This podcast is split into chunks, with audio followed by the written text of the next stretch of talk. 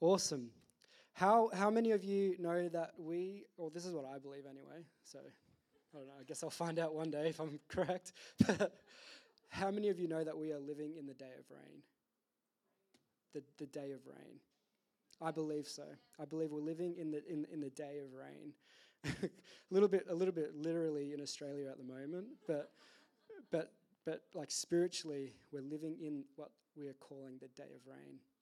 And, um, and just the last couple of weeks, the, God's been speaking to me, um, really like quite on like just personally, as in things that He wants to see in, in, in my life, uh, either built or increased. And, and I just believe that it's also a word for, for everyone. So I'm just going to share from that place. And I'm going to start in, in, uh, in Zechariah 10.1. And it says in Zechariah 10.1, um, I don't know what version I've got written here. It could, I'm, I'm not sure, but they all say similar things. So, but in Zechariah 10:1 it says, "Ask the Lord for rain in the season of spring rain." Ask for rain in the season of rain. The Lord makes the rain clouds, and he will give them showers of rain and crops in the field for everyone. And he's just been speaking to me that in, in, in the season of rain, we're to ask that He send and that He give and He bring the rain, and um, and that there's there, like there's a little bit of a process to that, and that looks like something. And so we're going to kind of like look at that this morning. Does that sound pretty cool? I'm excited about it. All right. So Zechariah 10:1. So there's two two key scriptures that that He's put on my heart, and that's ask for rain in the season of rain.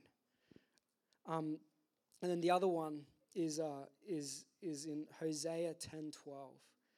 Um, and I think I've got this in, in the Amplified Version. Hosea chapter 10, verse 12. So, with a view to righteousness, that righteousness, like seed, may germinate. Reap in accordance with mercy and loving kindness.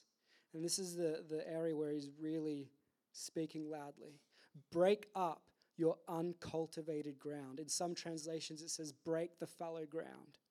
For it is time to seek and search diligently for the Lord and to long for his blessing until he comes to rain righteousness and his gift of salvation on you. We all got that? That's a pretty awesome scripture. I'm just to I'm just to like go into what what break the uncultivated ground looks like uh, naturally. And so it's an agricultural term. Um, so the term to break the uncultivated ground or break the ground is agricultural. Uh, it was ground, listen to this, it was ground that could be productive, but because of its current condition, it was currently unusable or unused. Unusable and unused, sorry. So, so this is the this is what the uh, fallow ground is. Agricultural term. Um, it could be productive, but currently unusable or unused. The process of breaking the ground involved removing stumps, ploughing to soften the, field, uh, the, the soil, dislodging and removing large rocks, and gathering and burning the weeds. And so, spiritually speaking, it is like a repentance process undertaken with the Holy Spirit as the farmer of your heart. How cool is that? That's really good. Um, and so we'll read Hosea 10:12 again now that we know what the fallow ground is. So with view, with a view to righteousness, that righteousness like seed may germinate, reap in accordance with mercy and loving kindness. Break up your uncultivated ground, for it is time to seek and search diligently for the Lord and to long for his blessing until he comes to rain righteousness and his gift of salvation upon you. That's really awesome. So, in, and, and then the final one that I'm going to look at for the time being is uh, it, 1 Peter chapter 4, and it kind of summarizes these two scriptures, brings them into the new covenant. 1 Peter chapter 4 verses 7 it says since we are approaching the end of all things that's what I call about the that's what I'm calling like the day of rain since we are approaching the end of all things be intentional purposeful and self-controlled so that you can be given to prayer Since we're approaching the day of all things, be intentional, purposeful, and self controlled so that you can be given to prayer. And so, what this morning is, and what we're really talking about in these three scriptures, is, is God's calling us to a, to a new place of prayer and to a new level of prayer.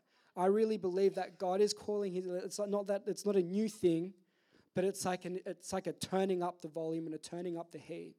And for some people, you've been praying like faithfully, year after year after year, day after day after day. And that is awesome. And God's saying, turn it up. And for some of us, maybe we don't have like a like a, a disciplined or, or consistent prayer life. And God's saying, break the fallow ground. Break the fallow ground. It's time to seek the Lord. It's time to turn it up. It's um that really is my message in a nutshell. But I'm going to go a little bit deeper than that. But uh, I could just kind of sit down after that, to be honest with you. Um, and so, um, and yeah, man, God's been really like, He's really putting this on my heart. And there is a purpose to this. And there is like, a, a, there is an, like when we're when we're praying and when we're like following these scriptures i don't know if you've noticed it but in hosea and in zechariah they both were speaking of like of like farming which is like so seed time and harvest, you know? And so there, there is like a, a, a, harvest point and there is like a reaping that comes from what we're talking about. There is something on the other side of this. There is a reason why God wants to turn up the heat, turn up the prayer, turn up your, your personal, intimate life with, with Him. And, and, um, and it's because it's necessary for what's to come. It's because we're living in the day of rain. And He's saying, in the day of rain, pray for rain. Awesome. Um, I'm going to quickly read in Matthew 25, verses 1 to 12. Um, it's a bit of a like long passage, so you don't have to go there. I'm going to read it in the in the Passion Translation. Um, and Jesus is speaking, uh, telling a parable. When my coming draws near, this is the day of rain. Heaven's kingdom realm can be compared to ten maidens who took their oil lamps and went outside to meet the bridegroom and his bride. Five of them were foolish and ill prepared, and they took no extra oil for their lamps. Five of them were wise, for they took flasks of olive oil with their lamps.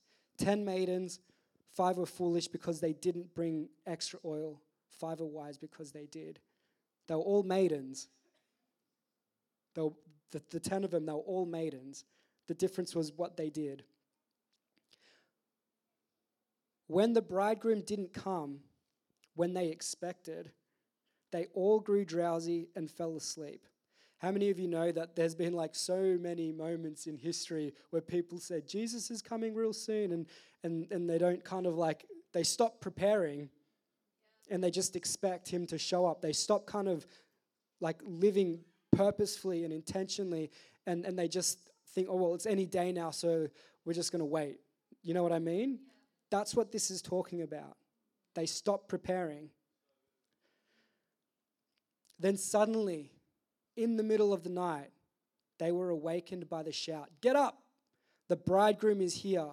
Come out and have an encounter with him. So all the girls got up and trimmed their lamps, but the foolish ones were running out of oil. So they said to the five wise ones, Share your oil with us because our, lamp, our lamps are running out. We can't, they replied. We don't have enough for all of us. You'll have to go and buy some yourselves. While the five girls were out buying oil, the bridegroom appeared. Those who were ready and waiting were escorted inside. Those who were ready and waiting were escorted inside with him and the wedding party um, to enjoy the feast. And then the door was locked. Later, the five foolish girls came running up to the door and pleaded, Lord, Lord, let us come in. But he called back, Go away. Now, this is the, the, the, the, the main point. Go away. Do I know you? Go away. Do I know you? I just think that's just such a fascinating scripture. I mean, these 10 maidens were obviously meant to be there. And yet, five of me said, Do I know you? because they were ill prepared. Do I know you? I can assure you, I don't even know you. And if we look again in um, uh, the, if we parallel that scripture with Matthew chapter 7, verses 21 to 23, which I've got written here, he's using another parable. And he said, Not everyone who says to me, Lord, Lord, will enter into heaven's kingdom. It is only those who persist in doing the will of my heavenly Father. On the day of judgment, many will say to me, Lord, Lord, don't you remember us? Didn't we prophesy in your name? Didn't we cast out demons and do miracles in your name?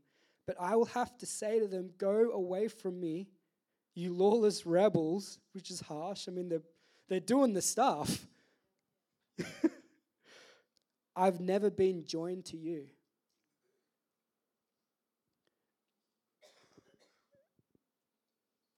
In the day of rain, pray for rain and break the fallow ground. That's what the Lord is saying right now. That's why I'm saying to the intercessors and to the prayers, turn it up. And to those that haven't got these disciplines and these this like consistent relationship in your life, turn it on. It's time. It's time that we do this. And, and, and there's like more to it than this. So these these are two parables that I use were talking about like intimacy and, and, and fellowship with, with God, with the Father, and, and that and and the and what that produces. Um, I, I, believe God is speaking more now than ever before. I think I think God wants us in such an alert and sharp state. And this is the point of, of consistent intimacy and fellowship with God, apart from the obvious things, is it sharpens and quickens your senses to his voice. The more time you spend with a person, the more you invest into a person, the more deeply you know them, the quicker you are to recognize them. How many of you have heard that example? Like if there's like a group of like 60 women, or I don't know, that's probably too many, a group of like five women in a room, the husband's going to be able to pick out his wife's voice because he knows her. He spends like every single day time with her. He recognizes her voice. There is other voices, like all going at the same time, probably in that room, but he can pick out her voice, you know? And that's what these scriptures are talking about. It's actually like this is the, the importance of it. It's actually it's it's it's encouraged us, man. We must know him. In um in Matthew, I think it is somewhere, I don't, I don't know exactly where it is. It says that, that my sheep know my voice, and the voice of a stranger they will not follow. And so we're, we're talking about uh, what God is requiring from us, what, what He's looking for in this, other than just because He loves you and He loves spending time with you. He wants to, He wants us to be so good at recognizing His voice. He wants us to know Him so well that we can actually represent Him. Can you represent someone that you don't know? Can you represent someone that you don't understand? Can you represent someone that you can't see? Probably, maybe, but not really that well. And that's what this is about. God needs us in the secret place, He needs us in daily fellowship, He needs us in intimacy, He needs us to break the fallow ground, just to, to, to, to remove the, the rocks and to remove the stumps and to remove the weeds and to, and to, and to break the hard ground and, and, and plow it ready so that when He speaks, it actually produces something in our life. That it's actually you become all of a sudden not just usable, but used also. So the fallow ground isn't usable and it's unused, but there's potential there. Every single one of you there is potential there. But you need that fallow ground broken. You need to be made useful and used and used. Does that make sense? Because he's after a harvest in you. He's after fruit in us in these days. Um, this is such an intense word, eh? But this is the gospel. This is actually what we signed up for, by the way. When we asked Jesus to be our Lord and our Savior, this is actually what we signed up for. We didn't sign up for a bless me club, but you know what? You are blessed because you become an heir of the King. But this is what you signed up for. This is what it is. And if you think it's like anything less than that, then you're going to be so disappointed with your Christian life. You're actually going to be so uncontent. You're going to be so easily offended. You're going to be so easily deceived to and fro that you might as well throw your Christianity in the garbage because that's what it is, essentially. It's not authentic and it's not worth anything if it's not this. That is harsh, man. I'm, I'm so, that is so full on. But this is the word that's on my heart. This is what he's been speaking to me. And this is the season that we live in. Guys, you understand how privileged that we are to live in the day and the age that we do? You know why God is speaking to us now more than ever before? Because there's more of us. there's more of us on the earth now than there ever has been. And He is speaking to you, He is talking to you, He is directing you, and He is like positioning you to be used. But we need to be able to discern that. We need to be able to hear it and then follow it. I've found in my own personal life the days that I've and the times that I've pushed into Him the most intensely, the hardest, are the times that I've heard the most like had the most incredible like revelations, dreams, and things like that. And I'm not even, and I'm not saying that I'm after it. The, the, the point that I'm trying to make is I reckon those moments were always there, ready to be had, but I wasn't always switched on to hear it. Does that make sense? It's like God is these moments, these revelations, and these intimate encounters with God, the, the things that He says to you that changes the course of your life, which then in turn changes the course of the lives of the people around you, those moments are there ready to go like all the time. And we just need to be ready to hear it, ready to hear it, in a position to take it on board. Come on. We are all mandated to grow up into maturity as sons of God. Man, this, this, is, this is what it's all about. We're all mandated to grow up into maturity as God's sons. Who can tell me what's the hallmark of a son? Who said that? Be led by the Spirit. That's it. That's exactly it. The hallmark of one that is led by, the hallmark of one that is called the son is the one that is led by the Spirit of God. What I asked before is how can you follow someone that you can't hear? How can you follow someone that you can't see? Those that are led by the Spirit of God. And being led isn't necessarily just following and seeing, it's obedience too. That's the hallmark, and that's what God's producing on the inside of us. So, this is what this is all about. The, the reason why God is calling us to a place of consistent, like intimate prayer is because of what He wants to do with your life and the lives of those around you. He wants you in a position where He can speak to you and He can take it to the bank that you're going to hear Him and you're going to obey Him. And then kingdom's going to break out. And that is the gospel. That is true Christianity right there. That's actually what it's about. So, the hallmark of one that is a son is being is a is being people who are led by the Spirit of God. And, and, and Jesus demonstrated what a son looked like. How many of you know that scripture that when Jesus said that I only do what I see the Father do, and I only say what I hear the Father say? And you know what else it said about Jesus? It says that he was obedient even to the point of, of death. And so those three things are the perfect example of what it looks like to be a son. That's what it looks like to be led by the Spirit of God. And God needs us to be people that can hear His voice clearly, that can see Him, that we've, we've been so positioned, so, so placed. Our spirit has been so sharpened, so undistracted. Our ground has been plowed. Our heart is ready to receive that seed so that we can begin to produce a, a harvest. Um,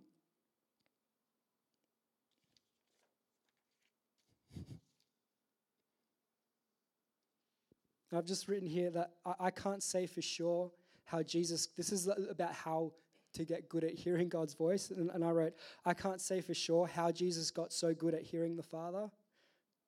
I, be, I bet it was a journey. But I have observed in the Gospels that it says often Jesus would go off alone to pray all night.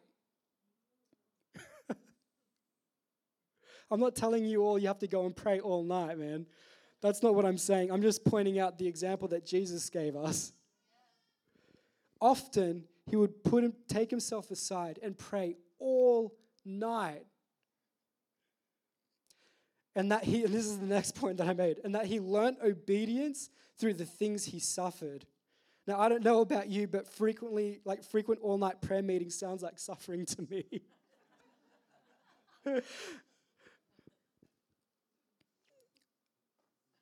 Those times that I was talking about where I've been pressing into God the most intensely, giving Him the, most of my time, praying the most consistently, they weren't fun. Sometimes they were, like sometimes it was awesome, but a lot of the time it was just discipline. It was just, I, I felt the call of God in my heart. I knew that He was calling me to a place and to and to a relationship that, that I wasn't at in that moment. And so I went after it and I'd, and I'd pray in tongues. And, and, and what I thought the fruit of it was was just like a sore mouth, sore, like sore tongue and, and a dry mouth kind of thing. Like it, it's not always, it's not always glamorous when we put these disciplines in place. And it's funny, like th- this, like a lot of the church is so scared of preaching this because they're like, that sounds like works, brother. How many of you even maybe had, you don't have to put your hand up, but perhaps some of you might have even had that thought. That sounds like works. But it's actually not works, it's called passion. You know, the greatest athletes in the world that have this dream to be the best that there ever was are driven by this passion. And that passion looks like waking up early in the morning when everyone else is asleep and slaving at the gym and going hard and spending the extra time, I don't know, kicking the ball in the back of the net when no one else is doing it because they're driven by passion. They're driven by something, there's a goal in sight. I don't want to be a Christian that is just led by emotions and feelings. God gave us those, they're awesome, and there's a place for them, but it's not the bottom line. There is a part, there is a place of like where, where we need to just like, it's called the sacrifice of worship and praise. It's the sacrifice of worship and praise. And, and I just really believe that God is calling us to that. There's things that we have hoped for in God. There's things that we have hoped for and believed for for the city, for your friends, for your family. That you're not and, and that you're not going to see without this lifestyle, without, without this kind of plowing of the ground, without this kind of discipline, without prayer and worship and getting into the Word of God, these fundamental Christian disciplines that make you useful and usable. This is what makes you useful and usable. Yes, man, like, and just let me just like put this out there as well. There is no prayer and there is no worship without the blood of Jesus. That, that place isn't even accessible to us to begin with. So that's where, that's where the work's kind of like we can't earn it, is what I'm trying to say. Like, like you can't earn the power and the favor of God. But what these disciplines do is they actually sharpen your senses. That's what it's actually doing. It's actually strengthening your spirit, man, and making you useful and making you more usable. I'm not saying that you like if you if you don't pray, God can't you. I'm not saying that. What I'm saying is there's more. There's so much more. You know that in the Bible it doesn't say that it is faith that breaks the, the yoke and removes the burden. It doesn't say that faith breaks the yoke and removes it. It says it's the anointing that breaks the yoke and removes the burden. It's the anointing that does that. And it's the person that gets down on their hands and feet, or hands and hands and knees. It's the person that, that, that gives that sacrifice that the anointing actually falls upon. You know that it's like salvation is the free gift. Salvation can't be earned and it can't be worked for and it can't be like that is just that is just God's love and his mercy and his grace. But the anointing costs something. You know why five virgins didn't have oil and the other five did? Because the other five the other five spent the extra money on the oil and were prepared. The other five were willing to pay just a little bit more of a cost. Not just the lamp, but they paid for the extra oil too and the other five didn't. And so they had reserve. They had oil that kept on flowing and a fire that kept on burning. When times got tough, their oil kept them burning. That's what that's talking about. It costs something, guys. It costs something. It costs something. You can be saved and you can kind of like enjoy your salvation and, and a meager Christian living, or you can rise up and be the sons and daughters of God that all creation is waiting for the manifestation of.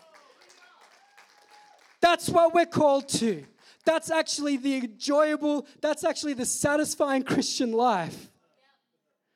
And it doesn't have to look like standing up on a platform, and it doesn't have to look like going out and like preaching on the streets. That stuff is cool. But it can look like being a school teacher and you're filled with the anointing and the power of God. And the children that come into your classroom get under the anointing because you've paid the price for them. And they get set free.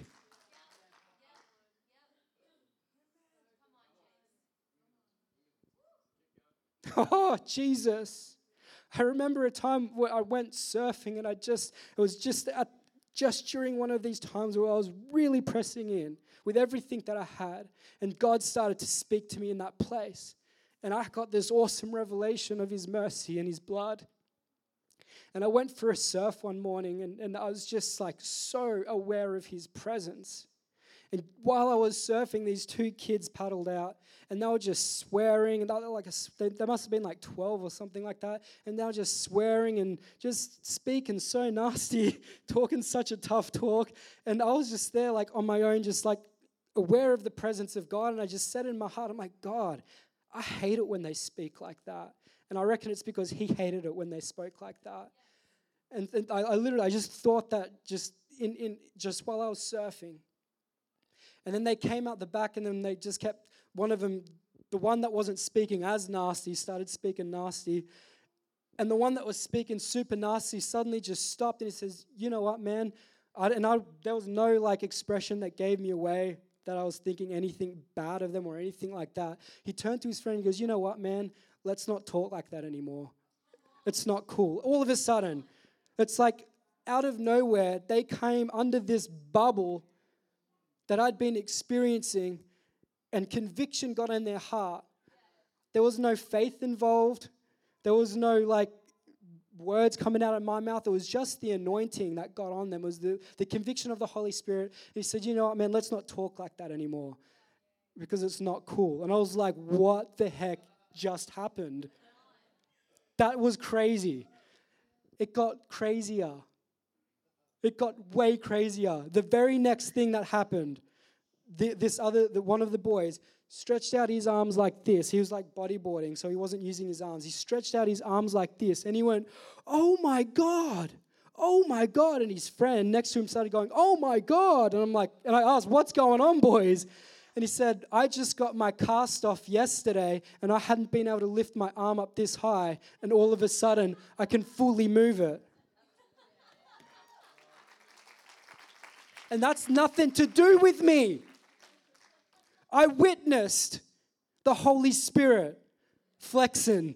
and I was, it was so, actually, it was awkward because I was trained that, like, like when God does stuff like that, I need to get in there and, and like preach the gospel or something and get them saved. I didn't know what to do. I hadn't said anything other than, hey, boys, what's up? I didn't share Jesus. I didn't do nothing. It was the anointing that broke every yoke and removed every burden. And God spoke to me in that moment. He said, This is a taste of the level that I've called people to. This is what it's supposed to look like. I never shared Jesus with those boys. I just enjoyed their company. I didn't know what to say, but God still healed them. That's, this is what I'm talking about. This is the fruit. When you break up the hard ground, when you pray for rain in the day of rain, this is what He can make of your life. This is what you're called to. Every single one of you are called. I was surfing, I was doing a leisurely activity. You can be at work, and God can use you like that and much more mightily. That's what it looks like when the scriptures said in Romans 8 All creation is groaning for the manifestation of the sons of God. That's what a manifestation of the sons of God looks like. We read about it in Acts where Peter used to walk the streets and people would lay the crippled that maybe his shadow might pass by them because they would get healed. He was on another level, but it wasn't an exclusive level, guys. This isn't an exclusive level. This is sonship. This is sonship. We're living for something far greater than what you could ever imagine. And it is available to every single person. There is no elites. The same Holy Spirit that says in the Bible, the same Holy Spirit that raised Christ Jesus from the dead dwells in you. That's who it was that did that, not me. I just made myself usable and useful. And I could only do that because of what Jesus did for me in the first place. It's Him. I just, man, and He's speaking to me about it again. I just believe the things that are to come are just going to be so extraordinary, and I don't want to miss out. I don't want to be the, the maiden that doesn't have my oil like on tap. You know what I mean? That is that's a feast. That's what it looks like to feast, man. When you see God break out like that, that's awesome.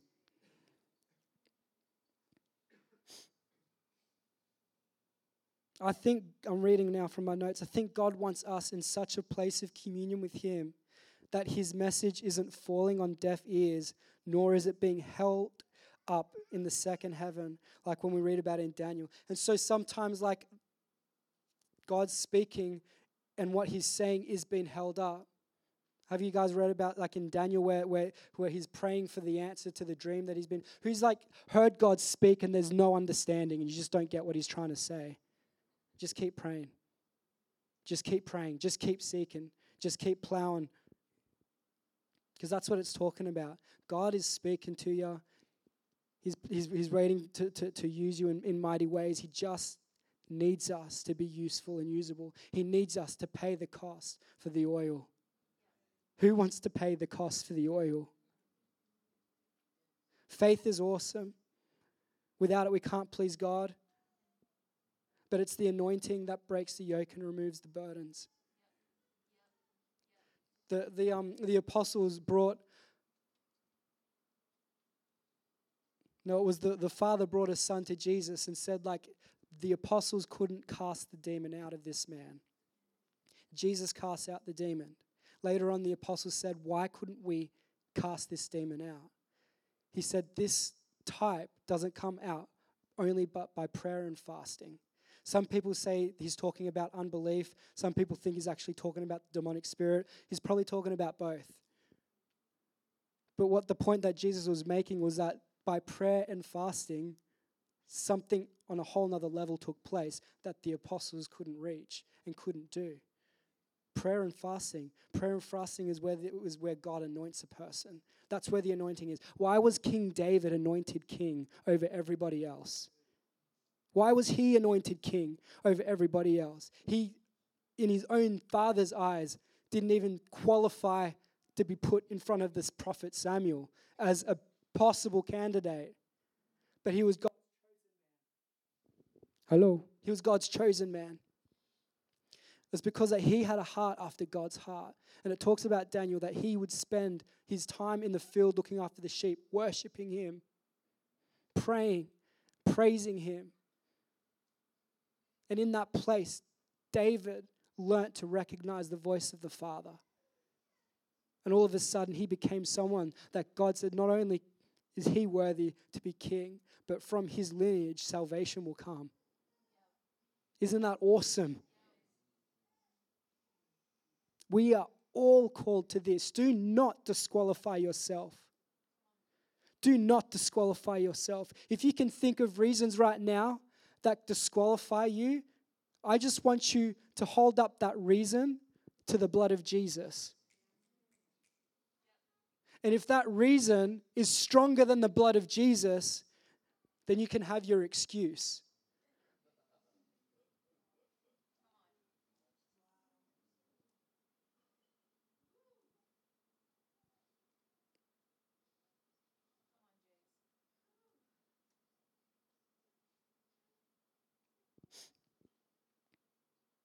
Everyone qualifies.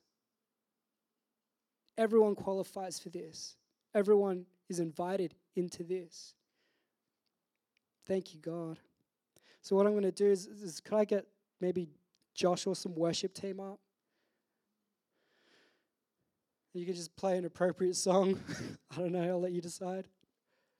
I just want people to actually respond to this. I'm not going to necessarily pray for you, but I want you to respond to this. I want you to do something uncomfortable and respond to it, to be intentional about it.